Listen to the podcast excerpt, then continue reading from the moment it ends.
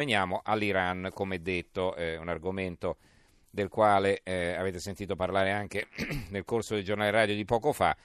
Eh, siamo arrivati al quinto giorno di protesta, una protesta che è costata finora dodici morti, centinaia di arresti e che ha anche raggiunto livelli molto preoccupanti perché, perché i manifestanti hanno anche preso d'assalto alcune caserme. La situazione è tutt'altro che chiara, ne parleremo fra poco con Moisés Naím, analista strategico ed editorialista della Repubblica. Intanto lo salutiamo. Naím, buonasera, grazie per essere buonasera. Con noi, buonasera.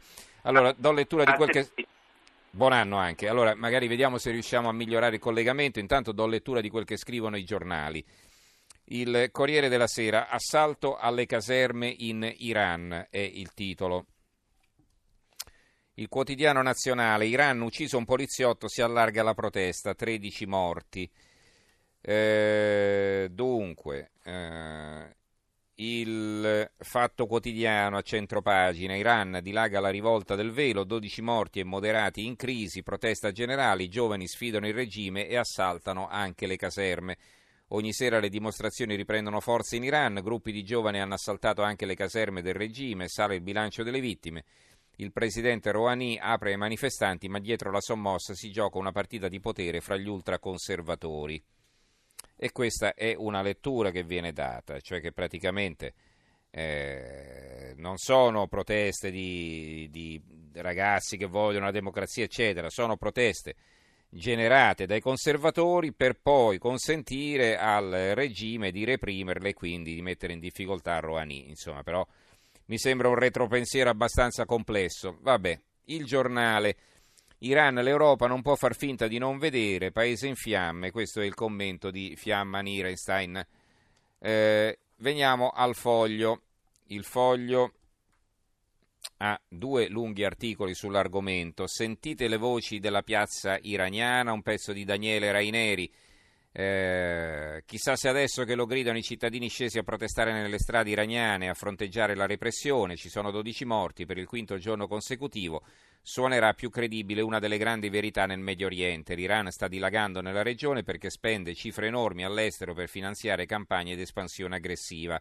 No a Gaza, no al Libano, no alla Siria, la mia vita per l'Iran è un virgolettato. E anche noi non siamo filoarabi, siamo iraniani. Sono gli slogan espliciti che si sentono in piazza contro il governo di Teheran, accusato di dilapidare risorse per creare e mantenere eserciti irregolari che partecipano alle guerre nei paesi arabi vicini, a scapito dei cittadini lasciati a cavarsela con un'economia di ristrettezze.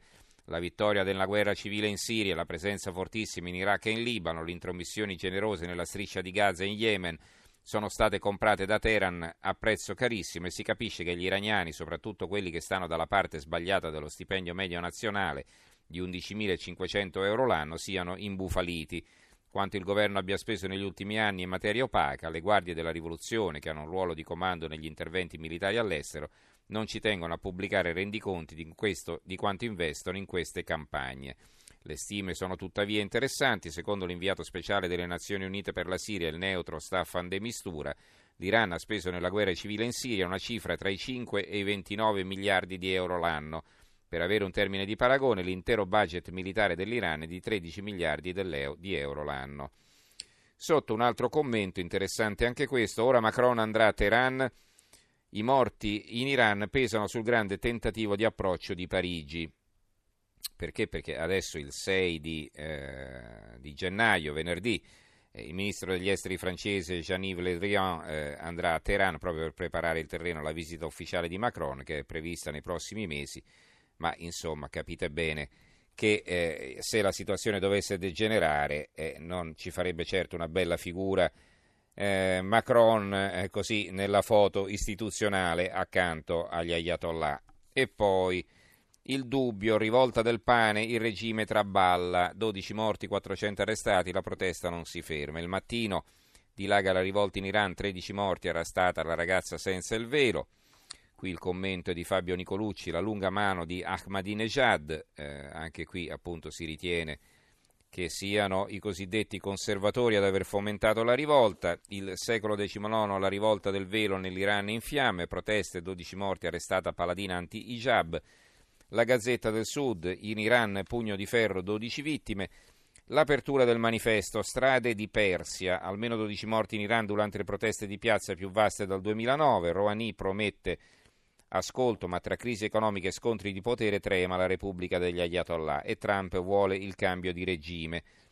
Qui il commento è di Farian Sabahi, a chi conviene una crisi a Teheran, eh, proteste geopolitica, il titolo. Le proteste in atto in Iran sono il risultato della frustrazione della popolazione il cui potere d'acquisto è diminuito del quindici per cento in dieci anni. I cittadini iraniani sono scesi in strada per lamentarsi del caro vita, della disoccupazione, dell'inflazione, della corruzione, della mancanza di trasparenza delle istituzioni e della cattiva gestione della cosa pubblica. E penso che ci possiamo quasi fermare. La verità, rivolta in Iran, già dodici vittime, Rouhani sospetta che c'entrino gli Stati Uniti. Insomma, una volta sono i conservatori, una volta sono gli Stati Uniti, una volta Israele. Nessuno vuole dare credibilità a questi che semplicemente si lamentano perché così non riescono ad andare avanti. Ci deve essere sempre un retropensiero. Vabbè, allora abbiamo Moisés Naím e chiederemo a lui cosa ne pensa di quel che sta succedendo. Naím, buonasera allora di nuovo. Adesso... Oh, buonasera, grazie dell'invito e buon anno. Allora, che cosa ci racconta? Che, che, che impressione ha lei di quel che sta succedendo in Iran? Che la grande domanda è perché adesso, cosa c'è di nuovo nell'aria, cosa c'è di nuovo nella politica, nella situazione sociale, economica che porta la gente per le strade. Eh, non, non è facile identificare un fatto concreto che sia che, che ha sparato queste proteste. È anche molto interessante vedere come succedono in tutto il paese, non è che ci sia in una, in una sola città o in un'altra, eh, c'è, c'è un contagio, c'è una, una situazione di, di appoggio, di partecipazione, di attività, di attivismo che non avevamo visto. Um, è, è ancora troppo presto però per avere delle decisioni, delle idee definitive su quello che sta succedendo, ma la grande domanda è perché adesso? La grande domanda è cosa faranno uh, i militari, le forze armate, la guardia rivoluzionaria uh, e, e quanto è il controllo che continuano a avere i mullah nella, nella situazione e della, della struttura dello Stato, della capacità re, di reprimere che ha, hanno avuto tutti quest'anni. Allora, intanto va bene, ricordo se volete chiamarci, non abbiamo molti minuti a disposizione, ma insomma una telefonata o due riusciamo a infilarle. ottocento zero cinquanta zero zero uno, ripeto ottocento zero cinquanta zero zero uno, leggerò anche qualche messaggio. Secondo lei, eh, un'altra domanda, che differenza c'è con le rivolte del duemilanove? Ricordiamo quella che veniva chiamata un po' la primavera verde, no? eh, i giovani che manifestavano in maniera anche festosa, ricordo all'epoca, poi va bene ci furono anche violenze per carità, però adesso sembra tutto molto più aggressivo. Più aggressivo, più uh, multiclasse, eh, stiamo vedendo gente di tutti i tipi nelle strade. Prima, nel, nella rivoluzione verde era... si vedeva classe media, si vedevano giovani, si vedevano molti studenti, si vedevano gruppi politici. Oggi stiamo vedendo, per adesso, uh, una, una composizione delle proteste molto, molto differente. E per adesso anche non ancora abbiamo visto la brutale repressione che ha finito con, la, con quello che, che è stata la prima onda de, anni fa, Uh, quando, dopo le elezioni, vero? Uh, così che ancora, non, per questo dico, la grande, la grande domanda è cosa faranno i militari, cosa faranno le, eh, l'esercito, eh, la guardia rivoluzionaria islamica, eh, le, quelli che hanno i fucili alla fine eh, definiranno molto queste cose. Allora, un'altra cosa, va bene, intanto vi anticipo, domani sera magari se non ci saranno altre notizie preminenti parleremo diffusamente anche di questa ragazza Eh, che insomma coraggiosamente si è tolta il velo, eh, se, se, pensate insomma si deve definire coraggioso il fatto di andare con la testa scoperta, insomma pensate come si vive in certi paesi, ma non è questa una prerogativa soltanto dell'Iran, parleremo anche eh, della campionessa del mondo di scacchi, l'Ucraina, che si è rifiutata di andare in Arabia Saudita perché non voleva mettersi il velo e così via. Insomma, eh, c'è una parte del mondo nella quale, nel quale le donne sono sicuramente sottomesse. Allora, in questo quadro, considerando anche l'alto livello di istruzione dei giovani iraniani rispetto ad altri paesi, quanto può essere importante questo fattore nel, eh, nel, diciamo, nel costruire diciamo, un'alternativa al regime dei mullah? Oppure stiamo così nel mondo della fantascienza? Io credo che è ancora troppo presto per cominciare a calcolare come un mondo dopo mullah, un mondo post mullah. Eh, io credo che di nuovo la domanda, questa maniera di trattare le donne, il tema del velo, il tema di una classe media molto ben istruita, ehm, piuttosto cosmopolita, che deve vivere sotto condizioni che non, non, non piacciono, non è niente di nuovo. Non c'è niente di nuovo. Allora la grande domanda è che è successo qualcosa, una convergenza di fattori che non ancora non capiamo bene, che hanno sparato queste eh, proteste, e vedremo cosa succede. Vedremo, eh, anche in questo è un momento molto interessante dove l'Iran eh, è confrontato molto più direttamente, molto più aggressivamente dall'Arabia Saudita e dai suoi alleati eh, per il controllo, per l'egemonia del, dell'Oriente Prossimo. Mm-hmm. Ecco, un'altra cosa, no? La politica eh, americana nei confronti dell'Iran è totalmente cambiata eh, dall'amministrazione Obama a quella Trump, e diciamo che eh, si può leggere una eh, intenzione interessante in entrambi, cioè da un lato eh, Obama voleva concludere l'accordo sul nucleare con l'Iran sia per eh, diciamo, togliere eh, diciamo, questa, questa minaccia, eh, parte sull'alleato Israele ma su tutto su tutta l'area, e, e, e anche poi per dividere in qualche modo eh, il resto del mondo sunnita, considerando che eh, poi sapevamo che il Qatar e l'Arabia Saudita non è che eh, vedessero con antipatia l'ISIS, anzi insomma no, pare che si, li abbiano anche finanziati, se non direttamente a livello governativo, comunque eh, sono partiti flussi di denaro molto importanti in quella direzione. Ecco, in quest'altra, in quest'altra, in quest'altra amministrazione invece cosa vuole fare? Eh, scommette sul mondo sunnita per cercare di trovare una soluzione al problema palestinese, cioè eh, alleandosi con l'Arabia Saudita spera che possa fare pressioni sui palestinesi perché arrivino a un accordo e a una soluzione definitiva eh, della questione eh, territoriale con Israele. Allora, Eh, sono due scommesse, la prima abbiamo vista poi eh, così non ha funzionato fino in fondo, la seconda è ancora in corso. Lei che ne pensa? Beh, in questi giorni, eh, in questi tempi, eh, calcolare con precisione qual è la politica della Casa Bianca degli Stati Uniti non è un esercizio facile, perché un gio- ogni giorno abbiamo una segnale differente. Eh, è vero che Trump ha detto da sempre che lui voleva finire con l'accordo nucleare che eh, hanno firmato gli Stati Uniti e altri sei paesi con l'Iran, eh, che permettono, che forzano l'Iran a fermare il suo programma nucleare, di armi nucleari. Quello Trump l'ha detto, ancora non l'ha fatto e non sappiamo se lo farà.